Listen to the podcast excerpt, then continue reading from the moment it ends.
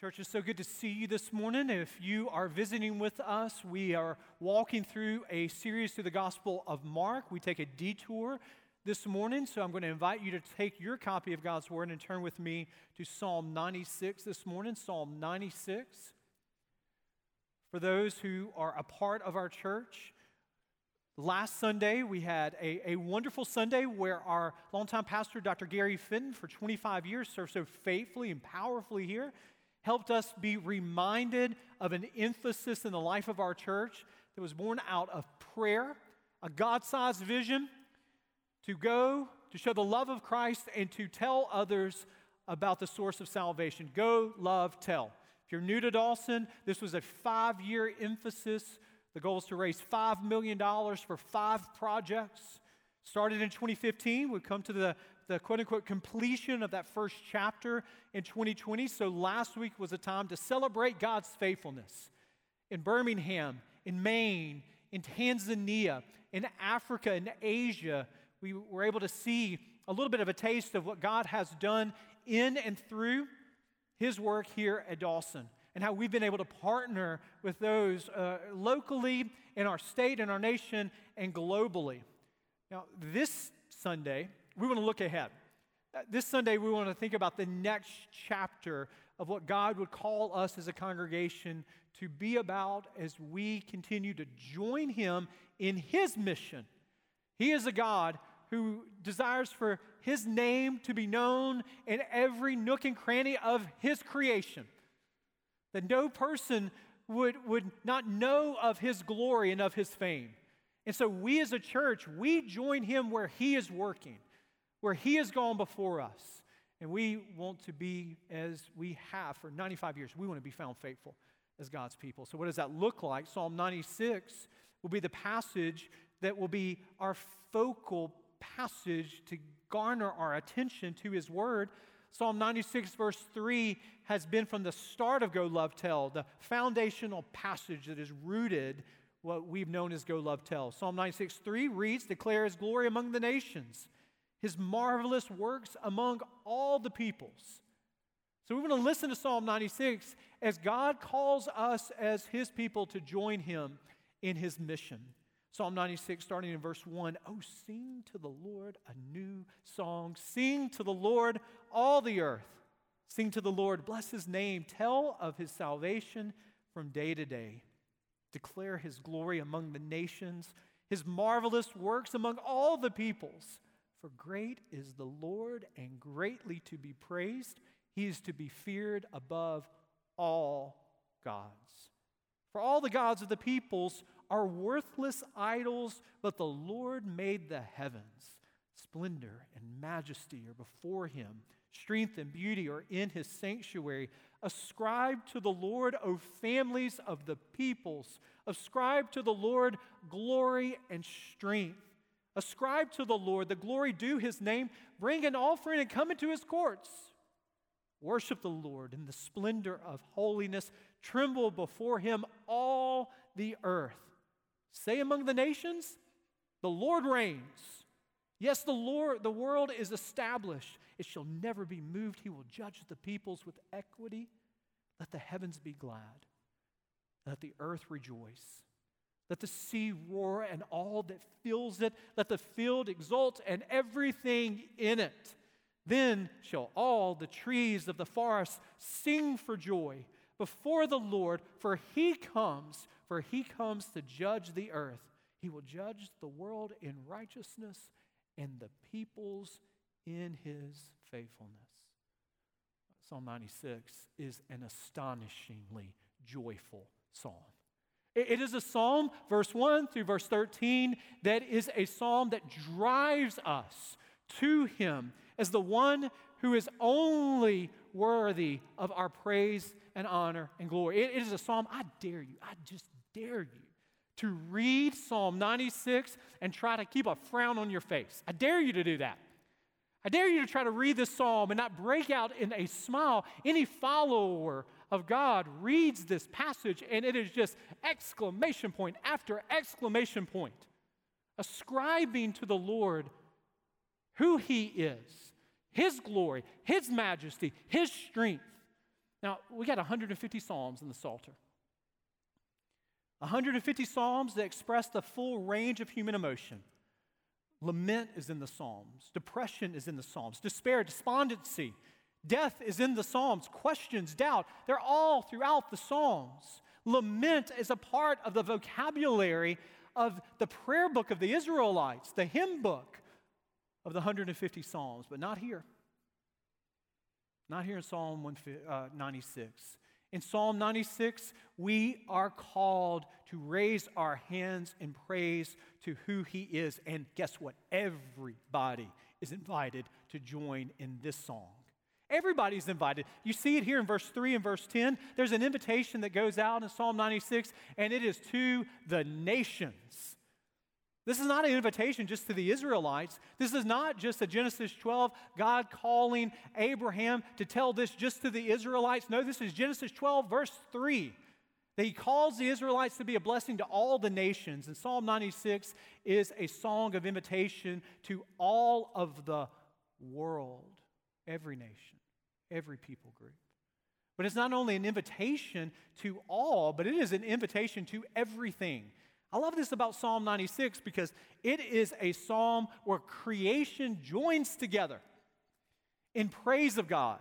Do, do, you see what we think as inanimate objects? They're personified and they're, they're joining together praising God. As you read Psalm 96, the trees are praising God, the fields are praising God, the mountains are singing to God. The very depths of the oceans join together in this chorus of the glory of God, and all of creation is invited, and every person is invited. But boy, how far removed the psalm is from life as we experience it now. It is a psalm that is, is uh, this exclamation point of the glory of God and all peoples and all creation. But we live in a land that is so far from the reality of Psalm 96. You have family members that have been affected by the hurricanes that have ravaged Louisiana, the Gulf Coast of Alabama, the panhandle of Florida. Communities have been affected, businesses have been lost. It's been real pain, real loss. What about the trees exulting? The seas praising? You turn on your television, you have family members, you have friends or the wildfires in the West are wreaking havoc upon entire communities, businesses lost, livelihoods lost, decades of homes that have been established in this area, they're gone. And you have millions and millions of acreage that are in, in flames, even now as we speak. Disease is in our land. And no one is immune from it. The White House, not immune. Your house, not immune. We can't buy your way out of this. Socioeconomic levels, no prejudice. COVID 19, it, it has hit every part of our nation and all parts of our world. And we read Psalm 96, and it seems so far from the world in which we know, the world that we see around us. And, and we wonder, what is Psalm 96 even talking about? Well, Psalm 96 is talking about a day that is the destination of all believers. The world as it is now is not the world as it will be forever. In Psalm 96, hey, it is a coming attractions. You hadn't been to the movies in a while? Psalm 96 is the previews of the movies that are ahead for us. It is the coming attraction of the new heaven and the new earth where creation now it waits and it groans in anticipation. It groans in anticipation of the, the day where all disease will become doxology. All pains will be transformed into praises. The world that is broken before us will be set right forever. And this is where we're headed to. This is what we as a believers, as a church, we have to hold on to. This is our hope. It is a living hope, and it is a hope that is worth sharing. Psalm 96 invites a response from you, and it's not just a response to wait and see, it is a response to look up and to share this good news. First invitation from Psalm 96 that I invite you to consider this morning is that Psalm 96 invites you to gaze upon God's glory. This is the refrain, calls us again and again to see God's greatness, to see His glory. It tells us to declare His glory, His marvelous works, to gaze upon His splendor, His majesty, His strength. It's not a passing glance, it is an immersion of your life. You're immersed in who God is and His greatness because the psalmist is telling us that all of us will ascribe glory to something or someone. You're a worshiper. The only question is what is the object of your worship? Verse 4 tells us that you can have the improper object of your worship here. Verse 4 reminds us that we are worshipers by nature, but our natural inclination isn't to worship the true God, but it is to worship worthless gods. Worship worthless idols. Now, an idol isn't just something you fashion out of, out of jewelry and you bow down before it. We're much too sophisticated in the 21st century for that temptation. Most of us sitting in these pews, this preacher himself, we make little things great. We take earthly things and ascribe to them eternal value. This is how we fashion our idols. We, we take things that are transient, temporary, and we give ultimate allegiance to them. The word glory is an interesting word in the Old Testament. It's, it's a word that actually in the Hebrew language can be translated weight, weightedness. What the psalmist is telling us is he repeats this refrain of glory. In verse 3, he tells us to declare his glory. In verse 7, ascribe to the Lord glory. Verse 8, ascribe to the Lord glory. What does this mean well, it means that we are going to ascribe glory and worth to something. Do you remember the, the writer David Foster Wallace? 20th century fiction writer, essayist, tragic passing of his life, brilliant man, there's no doubt about that. He was interviewed by Rolling Stone magazine, late 90s. And in this, his, his writing so often talks about the, trans, uh, the transcendent, the eternal, the ultimate. To my knowledge, he wasn't a believer, but his writing was, was truthful as it pointed to something beyond himself. And he said this in the interview that we're all dying to give our lives to something or someone. The question is, what is your something and who is your someone?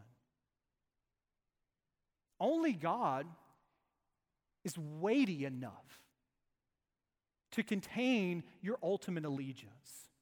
Everything else in this world is, is just temporal, it's passing, it's ephemeral, it's, it's here and it's gone, it's a fog, it's a va- vapor, it's, it's a mist before us. Uh, Madison Avenue tells us this sort of lie that, that puts your ultimate value in your beauty. But we know it, it passes.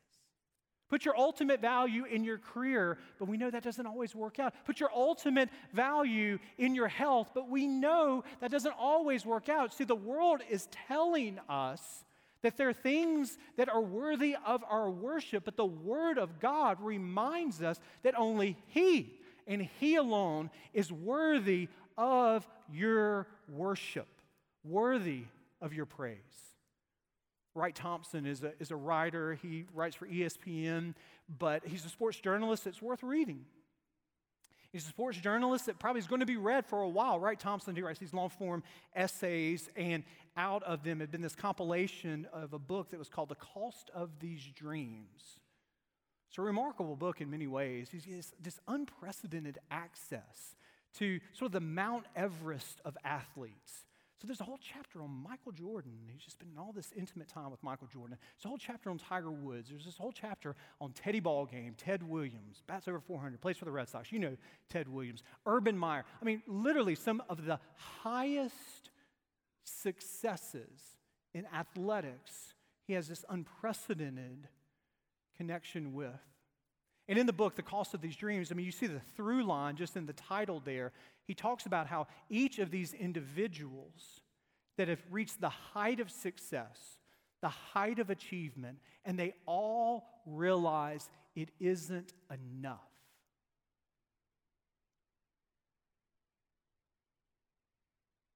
That fame isn't enough. Athletic prowess isn't enough. That you can have it all on the court. You can have it all on the field. You can, you can reach to the height of athletic achievement and still realize that it isn't enough. Because when we give our ultimate value to these things, we realize that eventually these things let us down or these people let us down.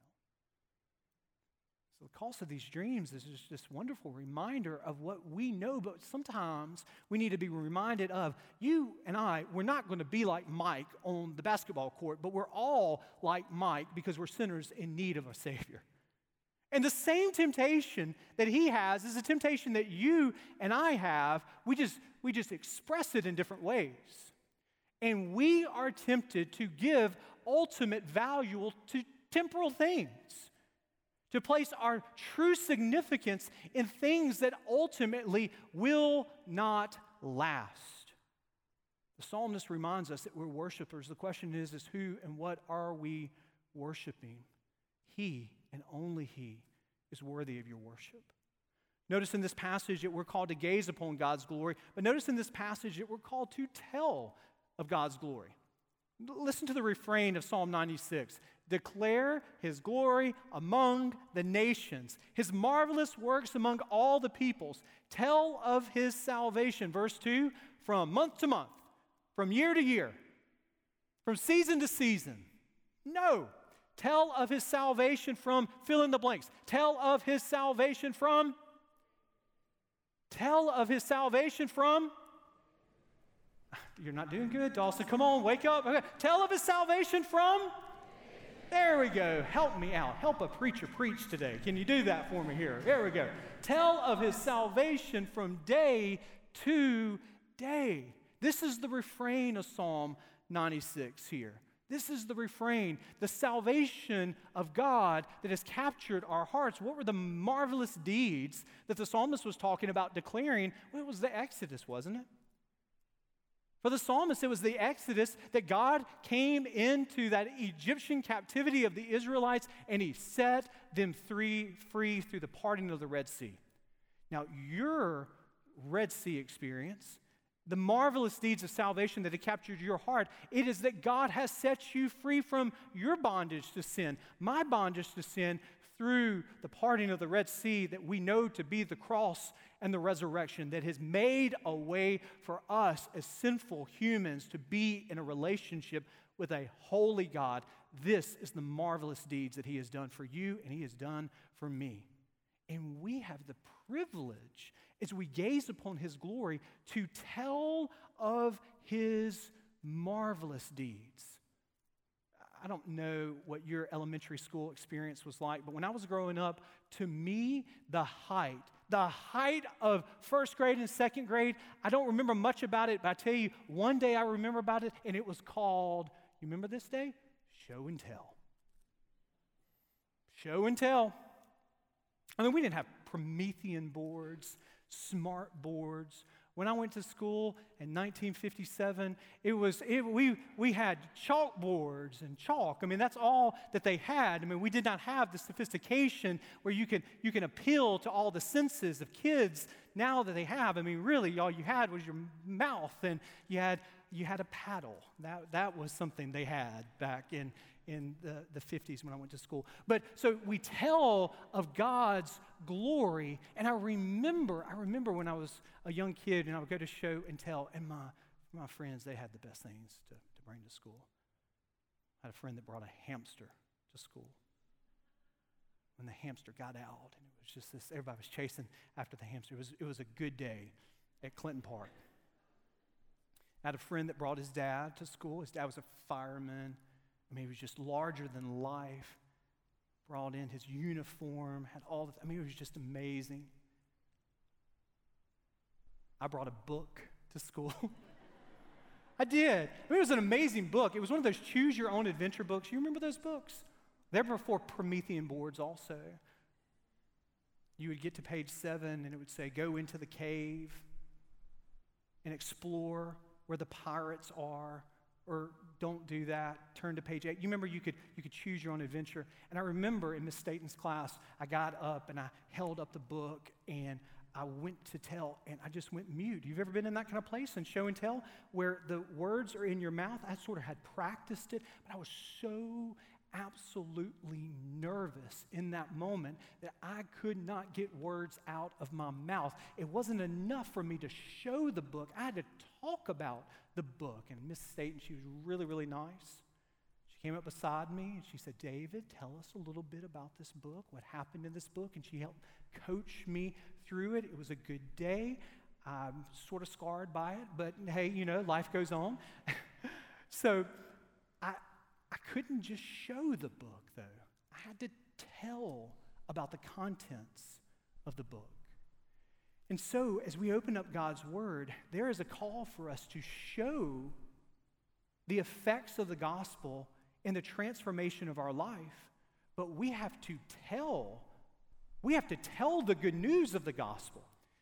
You see, you need to show, Matthew chapter 5 tells us, it tells us powerfully, does it not, that we are to do what? To allow uh, the, the power of the Holy Spirit to shine through us so that our light may shine, so that they may see our good works and glorify our Father in heaven. So our unbelieving friends and family members should see the change that is wrought in your life and in my life through the power of the gospel. And it should look differently in the way that we work. There should be integrity in our workplaces, there should be love in our families. There's the power of the gospel that shows forth in the transformation of our families and our workplaces, but that is not enough.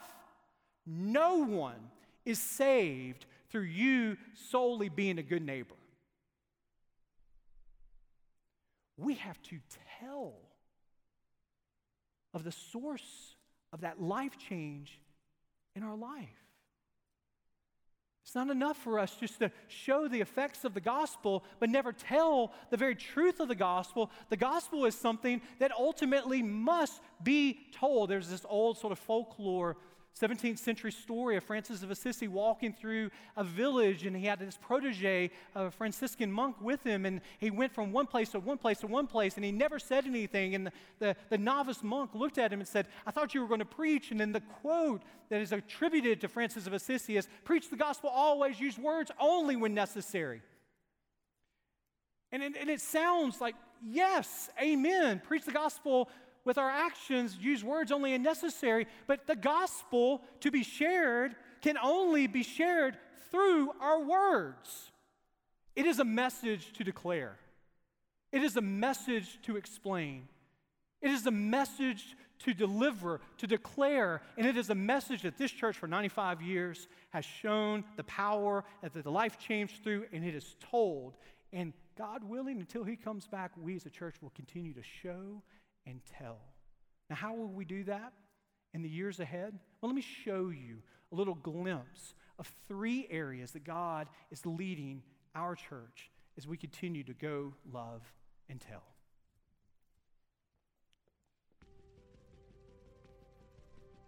Well, hey, Dawson. My name's Travis Bush, and my family and I live in Gorham, Maine, where I pastor Summit Community Church.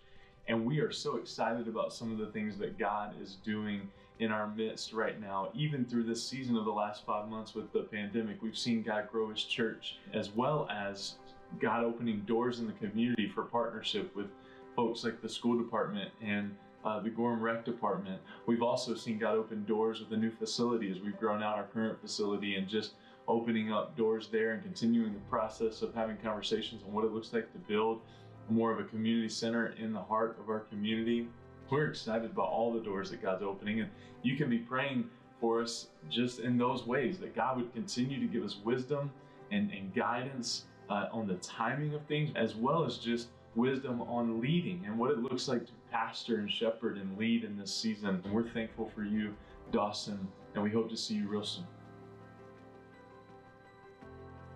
Hey, Dawson Memorial. My name is Kelly Parrish, and I have the privilege of planting Living Rock Church in Fort Collins, Colorado, in northern Colorado. God is working significantly among us. We're in an incredibly unreached area, but we've seen hundreds uh, come to faith in Christ. We've had the privilege of planting three other churches out of Living Rock Church. We're excited that you guys are coming on board to be a part of what God's doing here.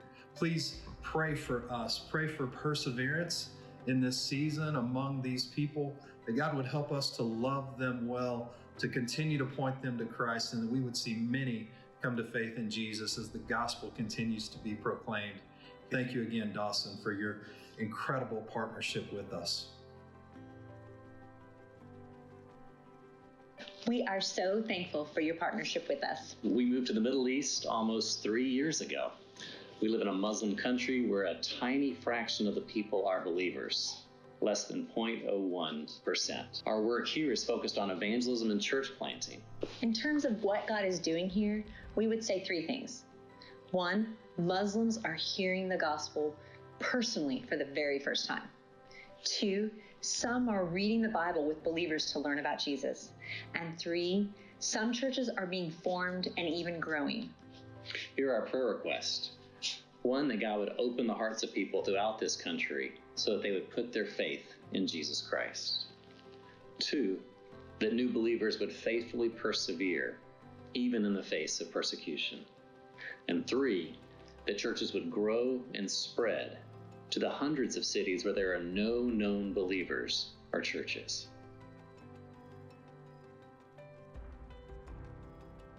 Hi, I'm Pastor Nate Brooks, pastor of the Greater St. John Baptist Church here in Birmingham, Alabama, in the Powderly area. It is amazing about what God is doing in the life of our church and what God is doing through partnerships such as with you at Dawson Memorial Baptist Church. You see, I pastor in an area where so much crime and so much goes on. And it's through partnerships like with Dawson that has allowed so much to take place. We started out with the food bank. Oh, amazing. Because of Dawson, we were able to get a lot of our resources and food for the community. And since then, we have fed over 4,000 people within our community, the We Know the projects, the homeless community as well. But because of your partnership, Dawson is, a, is, is, is bringing more resources. They're allowing us to revitalize within our church building. We're able to open up our church to do the greater good of God. And so, because of your resources, because of your partnership, because of your love for community, because of your love for Greater St. John Baptist Church, Dawson, we thank you. And my heart goes out to each one of you. Thank you for packing food. Thank you for sending food. Thank you for giving resources. And thank you for showing Christ like love. Approximately two years ago, the missions team, along with our missions pastor, Ben Hill, began to pray together about what the next chapter of Go Love Tell would look like in the life of our church. And through these meetings and through these prayerful deliberation, three broad areas have come to a consensus. The first is church revitalization. Uh, Dr. Nate Brooks, the pastor of Greater St. John Baptist Church, four miles away from us here in the Powderly community of Birmingham. This church has been a church over the last six months because of COVID, because of the pandemic that has been before us. God has strategically allowed our church to come alongside of their faithful members, faithful pastor, to be able to do much of what you have heard there. We pray in the years ahead that church revitalization would be a part of God's call upon our church to go, to love, and to tell. The second broad area that God has placed upon the heart of our missions team as we think of the second chapter of Go Love Tell is what we're calling broadly to be second generation church planting. There are two church planters that you saw. One is an hour north of the Denver area. Their church was planted in 2015, and since 2015, they have planted three other churches through the prayerful partnership of Dawson, our members and resources coming alongside of what God is already doing there. We pray that God would be able to strategically allow our church to help in the planting of their fourth church. The other church that you saw there is not an fam- unfamiliar face to many of you here. It, it's the church planter named Travis Bush. Travis has, Travis has been with us here at Dawson church planter in Maine. In 2017, our chapel choir took a tour to Maine and worked alongside of their faithful church, Summit Church. God has placed a vision upon Travis to plant another church in a neighboring community. God has established really strong symbiotic relationship between their congregation and members of our congregation and through our prayers through our partnership, through going, we pray that we can help and assist and be a part of what God is doing in Maine in the years to come. The final broad area of the next chapter of Go Love Tell is going to be entitled Unreached People Groups. Now, that encompasses a lot. The voices that you heard on the video, especially for those of you that have been connected to Dawson over these last years, they're familiar voices. Obviously, we're protecting the platform of their ministry there, and so we won't go into explicit detail of who the, uh, they are and where they're serving in this context, but they're voices of our people, uh, people that are called out of this church who we love and are thankful for that are serving in Central Asia.